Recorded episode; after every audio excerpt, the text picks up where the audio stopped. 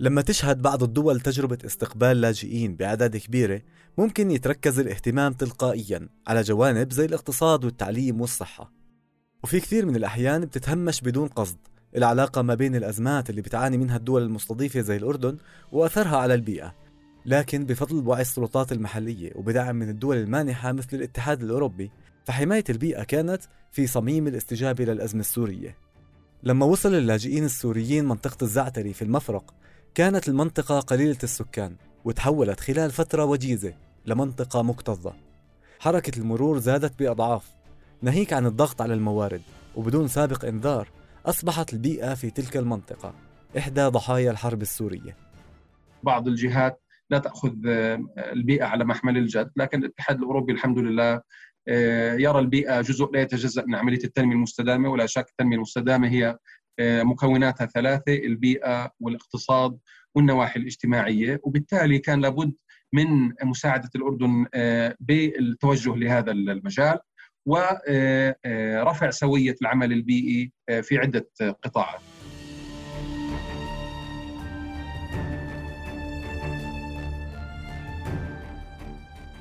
أنا أنس ضمرة ورح أكون معكم في بودكاست تكاتف اللي بنحكي فيه عن عشر سنوات من الاستجابة للأزمة السورية في الأردن. هالبلد اللي استضاف مئات الآلاف من السوريين رغم موارده المحدودة. رح نشوف كيف ساهم أحد مشاريع صندوق مدد مش بس بتحسين إدارة المخلفات الصلبة وتخفيف الضغط وحماية البيئة لكن كمان بخلق الكثير من فرص العمل قصيرة الأمد. من هذا التحدي فرص ساعدت المواطنين الأردنيين واللاجئين السوريين ومكنت النساء المعيلات لأسرهم. هذا التعاون كان كفيل بتعزيز التماسك الاجتماعي والروابط اللي بتجمع الناس وساهم بخلق بيئة نظيفة وسط الزحام وعلى الرغم من الفقر والحاجة في المناطق المستهدفة.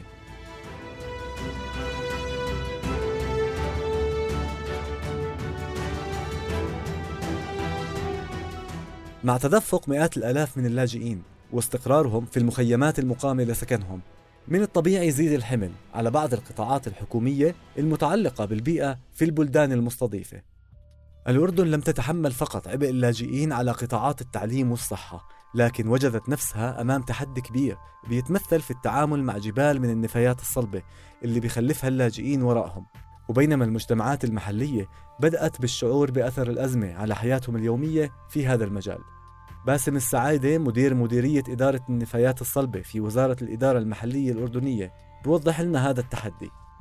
النظم البيئية بشكل عام تتعرض في الحالات الطارئة إلى ضغط متزايد بسبب تزايد عدد السكان والتدفقات المفاجئة للاجئين بشكل عام واللاجئين السوريين بشكل خاص.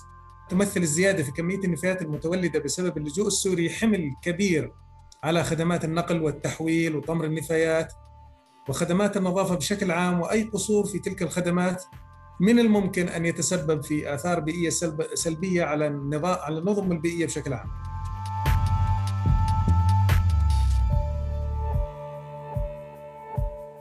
لما يقام تجمعات كبيرة بفترة زمنية محدودة زي مخيم الزعتري مثلا اللي بقارب عدد سكانه 80 ألف نسمة ممكن نتخيل حجم المخلفات الناتجة عنه وحاجاته المتعلقة بالخدمات التحتية الصحية وتصريف المياه العادمة وغيرها.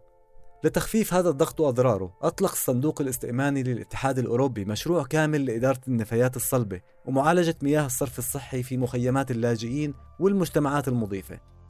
المشروع اللي أطلق في أواخر عام 2019 كان المفروض يمتد ل 36 شهر بميزانية 45 مليون يورو. بجزء منه بيسعى لضمان ظروف معيشية أفضل للاجئين والمستضيفين وبيوفر فرص عمل جيدة. الجمعية الألمانية للتعاون الدولي جي آي زد كانت إحدى منفذي المشروع. نسمع أكثر من ممثل الجمعية وائل صافي.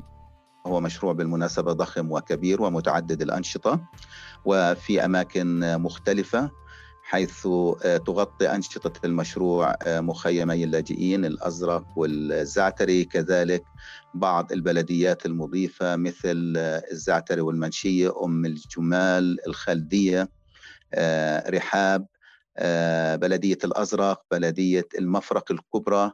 وكذلك وبشكل أقل دعم لبعض البلديات الأخرى في محافظة المفرق. هناك أربع نتائج أو مخرجات للمشروع ألا وهي تطوير جمع النفايات الصلبة ومعالجتها لإعادة التدوير بما يشمل النفايات العضوية وذلك في مخيمات اللاجئين والمجتمعات المضيفة.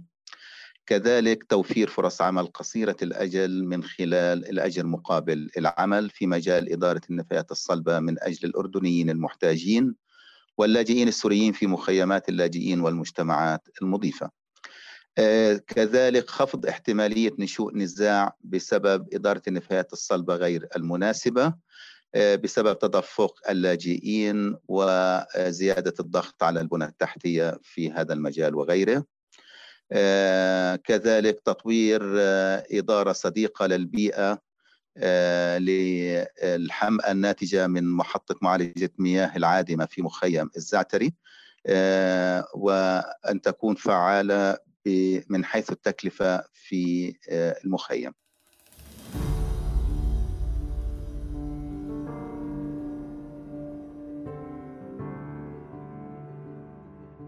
بعد مرور أكثر من عام ونصف على المشروع يبدو في شعور عام بأهميته والمسؤولية تجاهه لإنجاحه. كونه بيتعامل مع فئات من الأكثر حاجة من السوريين والأردنيين وكونه بيوفر فرص عمل ل 7500 شخص من الجنسيتين الأردنية والسورية.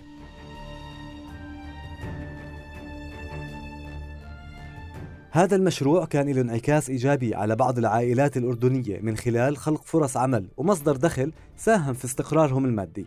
رح نسمع اليوم من عجائب الفوارة وهي شابة أردنية من منطقة الزعتري بتشاركنا تجربتها الغنية بهذا المجال. أنا بالبداية بالبداية كنت أشتغل بالمصنع لكن أول إشي إحنا بالبيت جيراننا وقرايبنا وكل حدا يخصنا مثلا بحارتي أنا قلت له إنه أنا مثلا ودي كذا كذا أستهدف مواد كذا كذا وود بلاستيك كرتون أي شيء يعني ممكن يطلع عندك من البيت تبعث لي كان الكل يجمع هذا الإشي ويجيبه لعندي للبيت. كان في ناس تجي تاخذه يعني بعد ما يصير عندي كمية تاخذه للمصنع. إحنا كبنات يعني اشتغلنا رحنا كمان فرزنا يعني علمونا كيف نفرز كل مادة لحاله كيف البلاستيك يختلف عن بعض كيف ممكن نحط كل إشي بمكان معين. آه، طلعنا يعني على المصنع وفرزنا هذا الإشي. يعني صار في كيف بدي أقول لك توعية حول بيتي كلياته جيراني كل حدا يخصني صار يعرف إنه أنا مثلا أشتغل بهذا المشروع إنه بس هي خلصت عندها علبة مثلا سائل جلي علبة شامبو علبة أشياء زي هيك تحطها بكيس وتبعث لي إياها. يعني صارت ولحد الآن رغم إني وقفت عن العمل لحد الآن آه كل يوم ألقى كيس فيه علب عند بيتنا يوميا. يوم عن يوم بهذا المشروع اللي أدارته منظمة أوكسفام بشكل مباشر كانت عجائب وبقية المستفيدين والمستفيدات. عم بتعلموا أشياء جديدة في مجال جمع المخلفات وتدويرها. كيف نفصل النفايات؟ كيف في أمور ما تنخلط مع بعض؟ كيف في أشياء ما نقدر نحطها بالشمس؟ يعني تعرفنا على أشياء آه، عن إعادة تدوير النفايات الصلبة أشياء ما كنا نعرفها من قبل.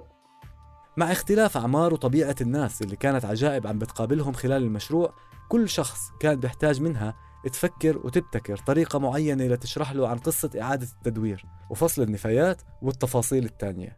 كيف أوصف للطفل إنه أنا كيف أقنعه إنه أنت كطفل ممكن إنك يعني تستمتع بهذا الإشي تحط هذا الإشي لحال وهذا الإشي لحال وهذا حدا كبير حدا مثقف حدا عاجز أو أشياء زي هيك كل واحد له طريقة معينة بالإقناع. فحاولنا يعني بذلنا جهد يعني شو بدي أقول لك يعني إنه بذلنا جهد يعني لدرجة فظيعه جدا إنه نحاول إنه نفوت على كل بيت ونقنعه إنه كيف إعادة تدوير النفايات وكيف أنت ممكن تفرز بالبيت وكيف أنت ممكن تساعد البيئة وكيف أنت ممكن تنظف كيف أنت ممكن تطور من من نفسك.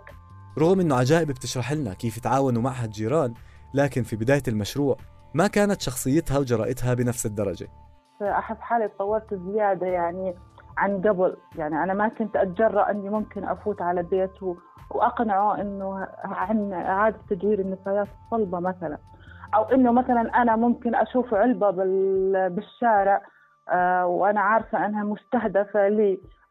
أني عادي قبل ما كنت أنوي أني أشيلها أو أني ممكن عندي استعداد أني أشيلها. لا هسه ما شاء الله صاير عندنا في ناس تشيلها وأنا أشيلها وكي أي حدا يشوف أي إشي قطعة بالأرض مستهدفة إن لإعادة تدوير النفايات الصلبة إحنا نجيبها ونحطها بالمكان المناسب. ولما يصير عندنا مثلا كمية مناسبة نتواصل مع أصحاب المصنع إنهم يجون يأخذونها.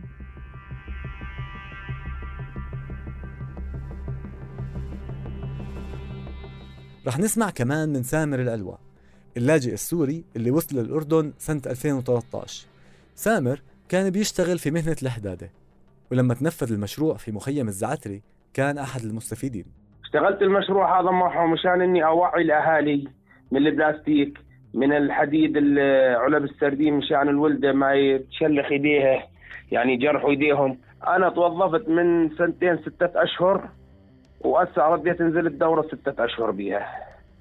أنا طبيعة عملي هلا بالاكسفام أنا حداد فيها جوا.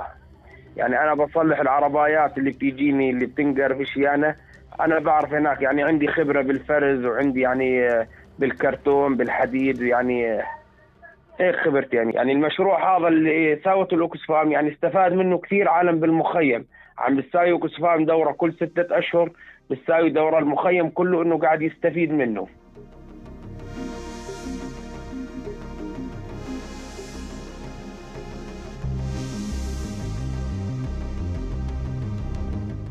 بيتفق هذا المشروع وأنشطته مع المبادئ الرئيسية لاستراتيجية وزارة الإدارة المحلية زي خفض وإعادة الاستخدام وإعادة تدوير النفايات بالإضافة لدعم النظام البيئي في المخيمات. قدر هالمشروع يحسن إدارة النفايات ويشجع على إعادة التدوير والفرز لينعكس بشكل إيجابي على البيئة والسكان. في مراحله التجريبية الأولى مثلا نجح المشروع بأنه يقلل معدل نفايات قسم من مخيم الزعتري بنسبة 21% اليوم النتائج في تطور زي ما بخبرنا وائل صافي من ال GIZ. بلغة الأرقام آه نحن ضمن أو يعني نسير حسب الخطة من ناحية الأعداد التي تم توظيفها.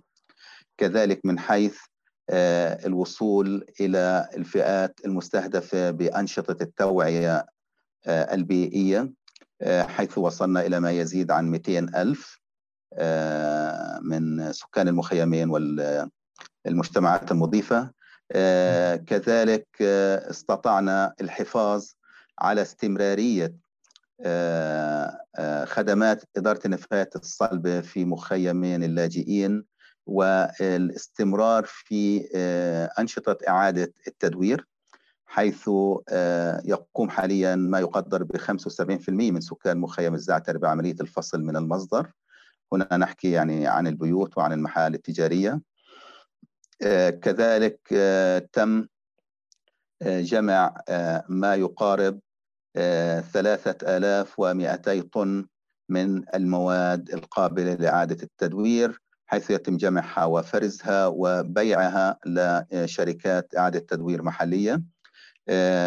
حيث تم توفير ما يقارب 120 ألف آه، دينار أردني آه، مقابل هذه الكميات كذلك حتى الآن تم الوصول إلى ما يقارب لإنتاج 4000 طن من آه، الكومبوست والسماد العضوي ذو الجودة العالية.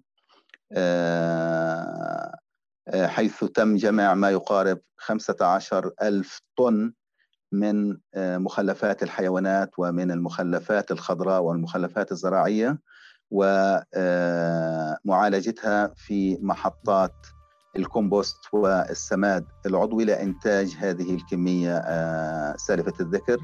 ضمن فرص العمل اللي وفرها المشروع حصلت نساء كثيرات على فرص عمل قصيرة المدى. الإشي اللي ساعدهم يعيلوا أنفسهم وأسرهم. هناك طلب كبير الحقيقة على فرص العمل مقابل الأجر سواء كان في المخيمين أو في المجتمعات المضيفة ولكن تشكل المرأة آه، آه، نسبة آه، كبيرة من أعداد من تم توظيفهم وهي 35% حتى الآن. المشروع يحاول الوصول في المجتمعات المضيفة إلى نسبة 50% سوريين و50% أردنيين ولكن داخل المخيمات طبعا آه، الغالبية العظمى هي من اللاجئين آه، السوريين. بالتركيز على هذا المشروع نستطيع القول أنه تم الوصول إلى توظيف ما يزيد عن ثلاثة آلاف من اللاجئين السوريين والأردنيين من أصل 7500 فرصة عمل حوالي 35% من هذا العدد هم نساء. غالبيتهم هم يعني من يقوم بكسب الرزق الحصول على الدخل لأسرهم. كمان في السياق الاجتماعي بيتبنى المشروع فلسفة خلق بيئة انسجام بين الأردنيين واللاجئين السوريين من خلال ما يسمى بمنتديات الحوار. يعني منعا لأي نزاع يتعلق بموضوع آه، إدارة النفايات الصلبة و آه، الحمل الزائد والكبير على آه، البنى التحتية اللي بتتعلق بالنفايات الصلبة. ومن أجل الاستمرار في تقديم خدمة وتطوير خدمة إدارة النفايات الصلبة في المجتمعات المضيفة. تقوم جي آي زد ومن خلال مؤسسة اكتد بتنظيم منتديات للحوار تضم أردنيين وتضم آه، سوريين آه، لنقاش آه، مواضيع مختلفة تتعلق ممكن بالصحة العامة تتعلق بإدارة النفايات الصلبة وأي مواضيع أخرى حيث يتم العمل مع مجموعات مختلفة من طلاب المدارس من أصحاب المحال التجارية من الشباب من أئمة المساجد من المزارعين. حسب كل منطقة آه، حيث يتم العمل آه، بجلسات حوار يعني تستمر لأكثر من سنة وفي أحيان أخرى ل 18 شهر. نفس المجموعات من أجل آه، منع أو التقليل من أي نزاع محتمل وإعطاء فرصة يعني لفئة اللاجئ وفئة المستضيف لأن يفهموا وعن قرب ويتبادلوا آه، زي ما يقولوا يعني الأفكار يتبادلوا الهموم المشتركة آه، يصلوا إلى حلول في حال آه، هناك أي مشكلة. الشعور أو تعزيز الشعور بالأخوة والشعور بالمسؤولية اتجاه البيئة المحيطة حتى ولو كان اللجوء مؤقت.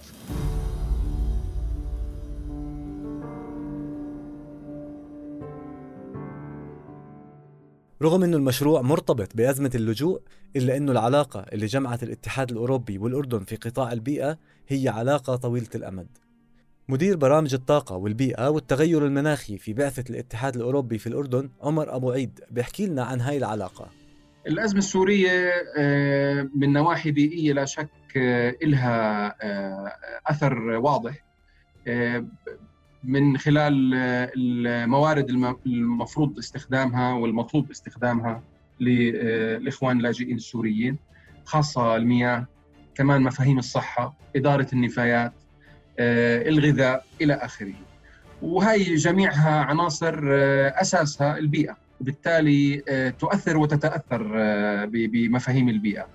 إما بإستخدام أمثل لهذه الموارد اللي هي كلها موارد طبيعية وحتى آه، موارد ثانوية مثل النفايات يلي اليوم آه، بدأ مفهوم استخدامها بشكل أكبر آه، كمصدر ثانوي بحيث يتم إعادة التدوير، إعادة الاستخدام وتدخل بمفاهيم الاقتصاد المدور سيركولر ايكونومي فبالنسبة للاجئين السوريين هي تنبع من احتياجات أساسية وبنفس الوقت من تأثير على البيئة المحيطة. مفهوم النفايات هي يتم للأسف إنتاجها من أي جهة بما فيها اللاجئين لابد من التعامل معها بطريقة إيجابية باعتبار النفايات عنصر ثانوي وإعادة استخدامه أو ندخل بمفهوم إعادة التدوير.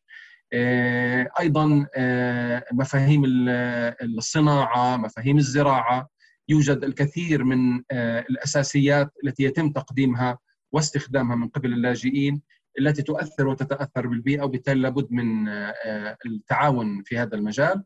وعلى هذا الأساس الاتحاد الأوروبي كان له آه، دور بالعمل في ملف اللاجئين السوريين على هذه القطاعات على وجه الخصوص المياه والمياه العادمة وإدارتهم آه، إدارة النفايات إدارة الصحة جنبا إلى جنب مع عملية التوعية في هذا الخصوص من خلال التعليم إضافة إلى إيجاد فرص عمل مستدامة.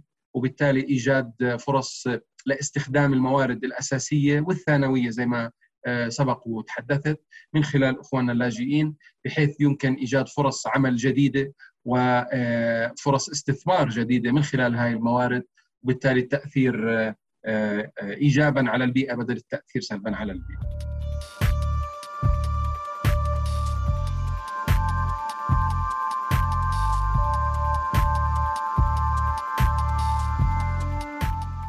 لازم نتذكر إنه إنتاج المخلفات هو جزء من أي نشاط في المجتمعات في العالم وما بينحصر على اللاجئين أو أي مجموعة أخرى. وبما يخص الأردن وبالتحديد في مسألة اللاجئين السوريين فقد ساهموا بشكل مباشر في عملية تطوير قطاعات الزراعة والخدمات وغيرها بسبب خبراتهم. وما بننسى أنه الاتحاد الأوروبي وضع البيئة والديمومة في صميم نشاطه السياسي في العالم. ناهيك عن نشاطه في الأردن والمنطقة بما يخص اللاجئين السوريين وأثرهم على البيئة. المسؤولية الأخلاقية تجاه البيئة بتوحد المجتمعين السوري والأردني. كونهم مسؤولين بنفس الدرجة عن محيطهم اللي بيعيشوا فيه. العمل على تحسين البيئة هو واجب الأجيال الحالية من أجلها ومن أجل الأجيال القادمة وهاي المسؤولية بيتحملها الجميع إن كانوا أردنيين أو لاجئين بعيشوا على أرض هاي البلد. وبدون بيئة نظيفة لا يوجد حياة سليمة ومثل هاي المشاريع لا تقل ضرورة عن الخدمات الصحية والتعليم ودعم الشباب.